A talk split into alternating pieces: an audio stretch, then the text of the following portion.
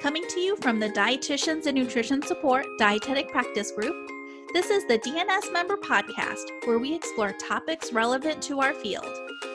From support line content to nutrition celebrity interviews and everything in between. This podcast is where DNS members can go behind the scenes and explore the driving forces behind cutting edge nutrition support. I'm your host, Christina Rollins. Let's get started.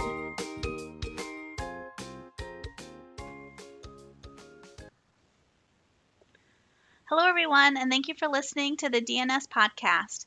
Today, we will be discussing current practices in the diagnosis and treatment of adult malnutrition with registered dietitian Prasanna Navarasam. Prasanna brings to the table several years of varied professional experiences spanning across acute care, long term acute care, clinical nutrition management, and diabetes. She earned her master's and postgraduate specialization in food and nutrition from Women's Christian College in India and is also a proud alumna of Framingham State University, where she completed her coordinated program in dietetics. Her recent accomplishments include completing the DNS Advanced Practice Residency in Nutrition Support at the Cleveland Clinic. Prasanna is also a certified nutrition support clinician working at Metro West Medical Center, located near Boston, Massachusetts, and is passionate about using the gut, critical care nutrition, and the accurate diagnosis and documentation of malnutrition. She is also passionate about diversity initiatives and giving back to the community, and she recently joined the DNS Diversity and Inclusion Committee, where she is working with members such as yourself to advance food and nutrition research, policy, and practice. When not in the CCU, she loves to travel and spend time with her son and her Jack Russell. Her pet peeves include NPO status greater than five days, low albumin consults, and the inappropriate use of parenteral nutrition. Prasanna, thank you for joining the DNS podcast.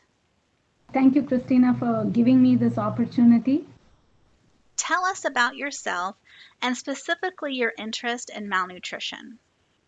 I've been a registered dietitian now for almost close to uh, 15 years. Um, and uh, nutrition support is my uh, true passion. Uh, once I stepped into the critical care world, uh, there was no looking back. I got the proverbial ICU nutrition support bug. Um, so I've been uh, doing this for a while now.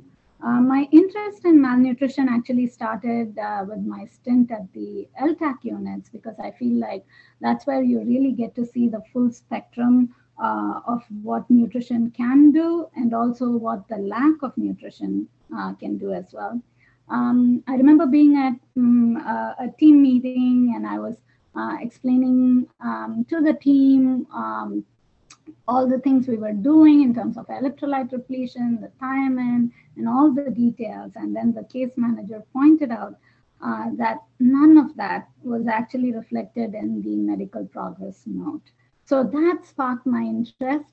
Um, and I was like, here's something that greatly uh, impacts the outcomes, uh, but yet we are not giving uh, enough attention. Uh, so from then on, um, I, I took on this um, task of bringing attention to accurate diagnosis and documentation and treatment of uh, malnutrition. And that's kind of how I got started.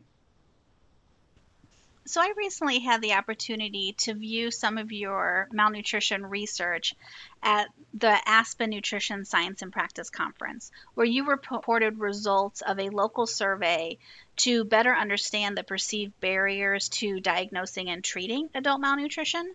So, tell us, if you will, how did you go about launching this survey, and then what did you learn in the process?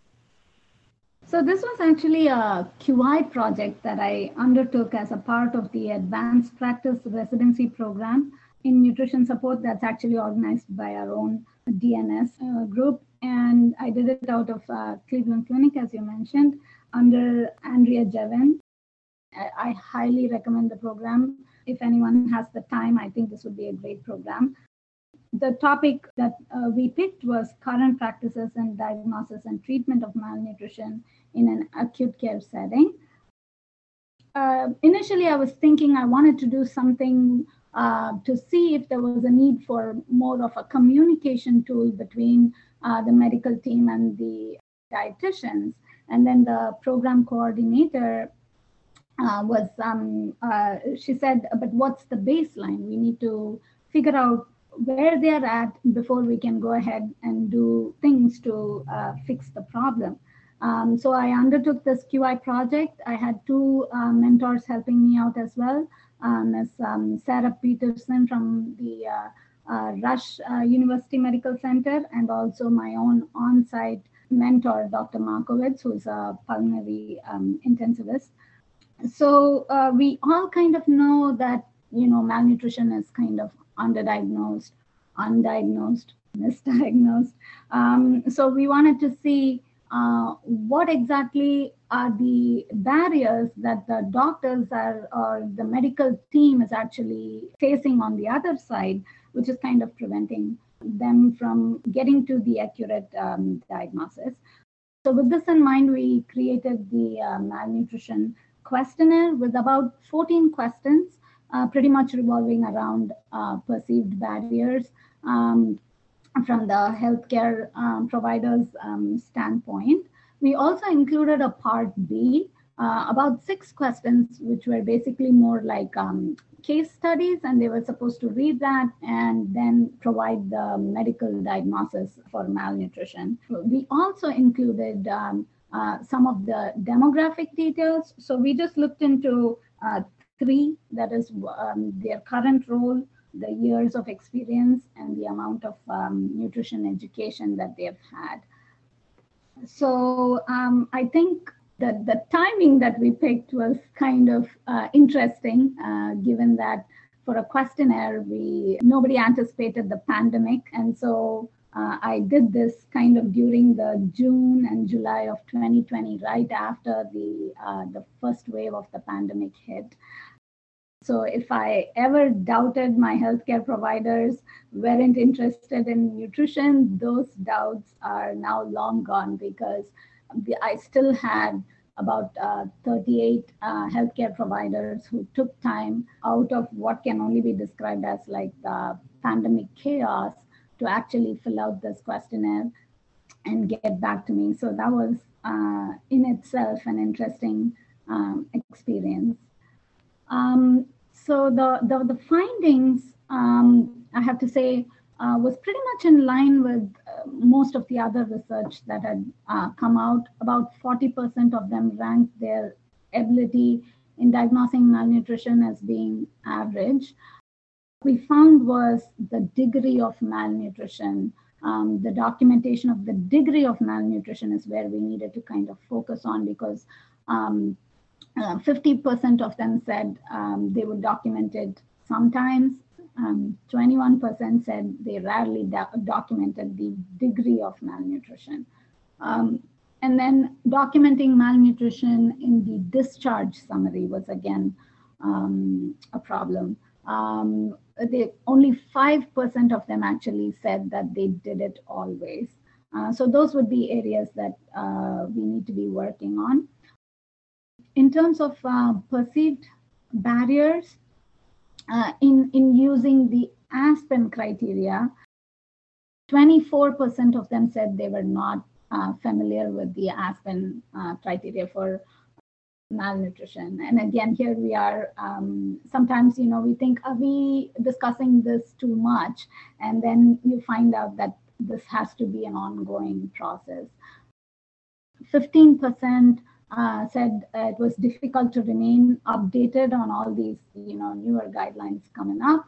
Um, which you know, even in passing conversations, we hear right, like you know, people say, you know, first we were using albumin, then there was pre-albumin, and and you know now we are not sure what we are using. Um, that's kind of what uh, the uh, the medical team usually um, uh, says. 16% um, of them found that it required further calculations, um, for example, the weight uh, loss interpretations. And so uh, that could be time consuming, and they found that to be a, a barrier. But 100% of the respondents agreed that an inter- interdisciplinary uh, malnutrition communication tool can actually help improve um, accurate uh, diagnosis. Um, so in terms of the demographics, um, again, when we looked at the amount of nutrition education uh, that the healthcare providers received, um, again, we are all familiar with these um, um uh, details. 32% uh, of them um, said that they had limited exposure to uh, nutrition education, and 34% of them said they've had a few classes uh, during their postgraduate um, study. Um, so um, I guess uh, the lesson to be learned is we do need more uh, collaboration between um, the medical team and uh, dietitians um, and also constant education. Um, uh, and when we looked specifically at the part B, um, uh, where they had to use the case studies, 3% um, of the respondents were able to respond to all of those case scenarios um, accurately. Um, so again, there's work to be done. Um, but we found, um, and this, the analysis on the basis of demographics, I, I have to say, Ms. Sarah Peterson um, really wanted to add that on, and um, it, it, was very interesting finding. Um, so the staff physicians were actually significantly um, more likely to correctly identify um, malnutrition when compared to all of the others, the residents, uh, nurse practitioners, um, uh, and I. Uh, so th that was one finding that I found was interesting, and then also we found that uh, healthcare, uh, the uh, providers who had a nutrition, who had taken a nutrition related course, um, the 32% of them, um, or the ones, some of them had actually trained with the registered dietitian, um, uh, about 16% of them. So they were actually more likely to correctly identify the A and the Aspen criteria for malnutrition. Uh, that piece was uh, some of the interesting findings from this study. So I think it's interesting that you point out about the the staff physicians being more likely to correctly identify the malnutrition criteria versus you know other practitioners like the residents or the NPs or the PAs. So why do you think that separation existed in the study? Um, I think since it's a teaching hospital, um, uh, the staff physicians actually probably have more exposure uh, to uh, the information as such um, and, more interactions uh, with the dietitians just from um, like the experience um, point of view. And also, um, we do uh, like these um, mini presentations, like in the CCU, uh, for example, instead of doing like the bigger grand rounds, um, uh, the longer presentations for which sometimes um, there's no time, uh, these mini presentations were more like just very quick, three to uh, five slides, about uh, three to five minute long discussions that we have during rounds. So I think um, staff physicians, just by the virtue of repetition, obviously the experience counts and also exposure um, uh, seem to um, get the Aspen criteria um, down better than uh, the other um, providers. And what happens in the situations where the provider actually incorrectly identifies the diagnostic criteria? Do we have impacts to patient care, billing and coding, or you know other other areas that relate to the patient? So that that's a great question. Uh, you know, talking about incorrectly identifying, uh, we are practically totally missing uh, the diagnosis. Uh, um, I think um, uh, when I was doing the literature study, some of the research that had come out in 2010, they said fewer than 7% of the people or the patients who actually have malnutrition are being identified. I think the numbers uh, probably are a little bit better now, uh, but still, um, uh, talk about missing a major MCC, uh, clinical comorbidity. So if we actually think about it, like think about like a UTI or a pneumonia being missed, you know, 95% of the time, that would be totally unacceptable. However, like in the malnutrition realm, they're still missing um, quite a few of these uh, diagnoses. Um, so, um, so I think that we definitely need to make big improvements in that area. Um, so I kind of like the new uh, malnutrition awareness uh, week. You know, they're taking this angle of nutrition as a human right. Um, so I think we need to take more onus on who is going to. So when a patient passes through uh, our care, we need to be more cognizant of uh, the effects of uh, nutrition, the, the existing malnutrition, and um, you know uh, nutrition in critical care, so that uh, we are uh, you know taking care of these patients with malnutrition and then passing along that information to the next level of care as well, so that the treatment is continued. So talking about inaccurate uh, diagnoses, so obviously the the chance of, for example, if a severe malnutrition is missed and they're just documenting it as more of a moderate malnutrition or sometimes wrongly as mild malnutrition, um, the patient may not get the treatment or the aggressiveness of the treatment that they would have actually gotten. Um, and then there's also the um, uh, the audits from the office, um, uh, the OIG, uh, which uh, recently came out, and they said that you know hospitals have been billing Medicare, and they're kind of auditing all of these, and they found that the overpayments were um, probably closer to uh, more than a billion dollars. That's a billion with a B. So they and and they're going to actually try to uh, recover these payments that were made. So think about all the uh, the hassles of going through an audit, where being questioned about uh, like a severe malnutrition documentation. Um, so I think if we are more uh, proactive and make take the appropriate steps of accurately diagnosing it, it will be much less of a, a hassle for us and better for the patient. I thought it was encouraging earlier that you said that you found that providers who were trained by a dietitian are more likely to, you know, accurately engage with the malnutrition criteria. So, what advice would you give dietitians who work at teaching facilities but are maybe not actually involved in the provider training? At a teaching hospital, I think sometimes it's a it's a little bit that that educational aspect is kind of almost expected. Uh, and so it's a little bit easier. But um, I would say build that bridge. If, it does not exist, uh, we need to be uh, meeting them where they are and building uh, these bridges. So any which way in which you can get involved. We actually um, had some of the residents who were really interested in um, uh, nutrition take a few sessions with us and I can actually uh, see some of those residents in practice now, uh, you know, paying attention to the electrolytes, thinking about that thiamine repletion. And it's a very proud moment because you know that you've passed on the torch. And, you know, now any um, scenario where they're leading the team, they're going to be looking at um, those details.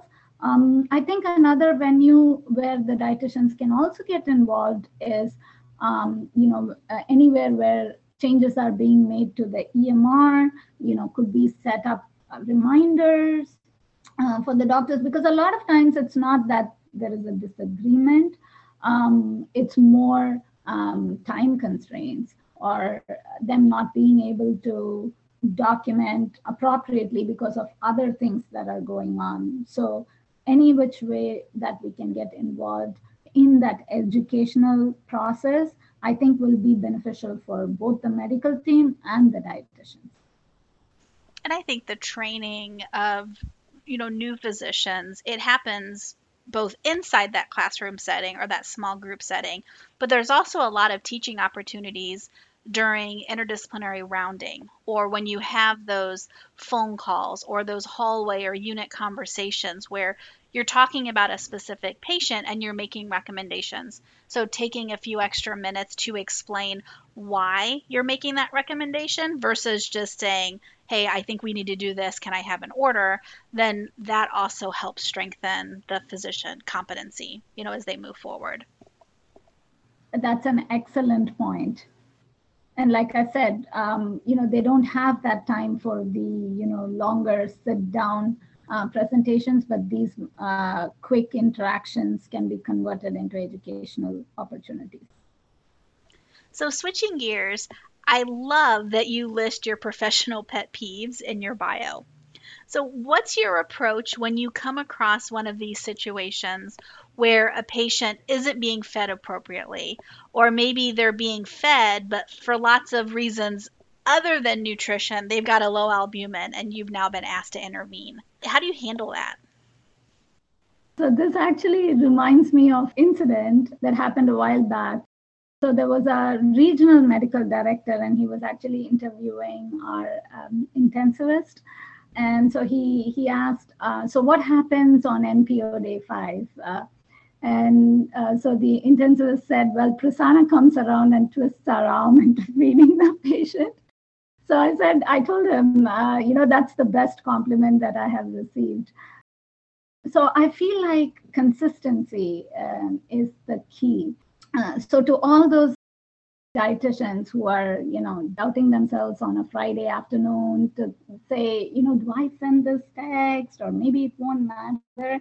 Um, I, I, say send it um, because change will happen, but it will be slow. You know, we did get over to using the NG tubes. We did cut back on um, using uh, PPN. Um, we are paying more attention to electrolytes, um, you know, thiamine repletion and other uh, uh, minor details that need to get done. So uh, we have to consistently uh, be reminding them and every instance as to what what the right medical nutrition therapy guidelines are and you know how we can navigate towards that. I think um, in some of the scenarios i also try to understand where uh, they are coming from as to you know what their viewpoint is because i feel like sometimes that helps um, build that bridge. Uh, for example i was uh, um, recently talking about you know how we are creating like these icu survivors like survivors with weight loss muscle loss wounds uh, and then the intensivist just quipped and he said better than dead right? Like so uh, it gave me a glimpse into what his viewpoint was. So here he is um, you know working with this patient for like 20 days and he has made them survive or get out of this alive.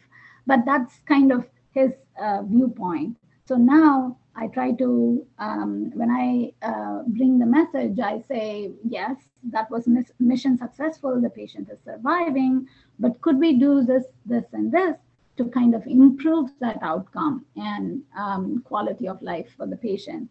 Uh, you know, after he survives this. So sometimes some of those uh, conversations um, looking at it from a different viewpoint helps to kind of um, um, get through. Um, because in subsequent co- conversations and education uh, points, um, the same intensivist actually uh, mentioned uh, what we had talked about, saying that we are not only, um, you know, just making the patient survive, we actually have to uh, do all of the appropriate interventions so that the outcomes are better. So now that you've finished the DNS Advanced Practice residency and you've presented this research at Aspen, what's next?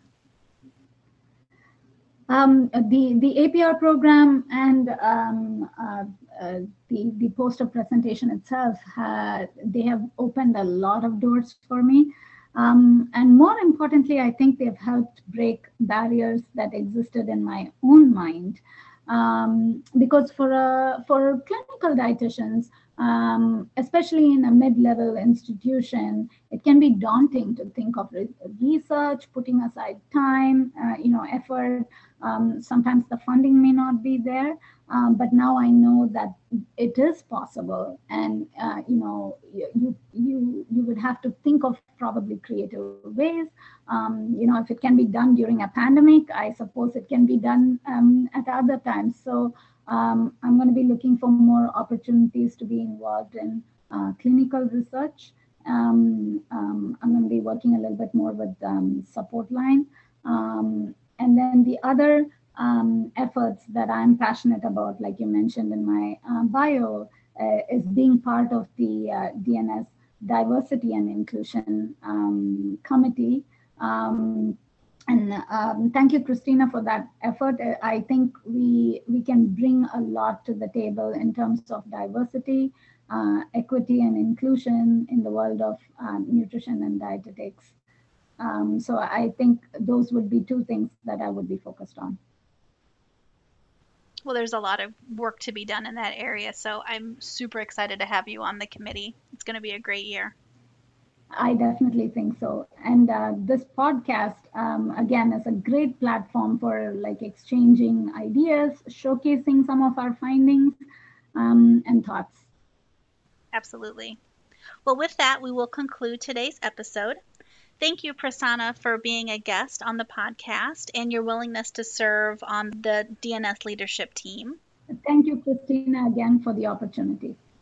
Listeners, to learn more about diagnosing and treating adult malnutrition, please visit our website at dnsdpg.org and search support line. Until next time, I'm Christina Rollins. Thanks for listening.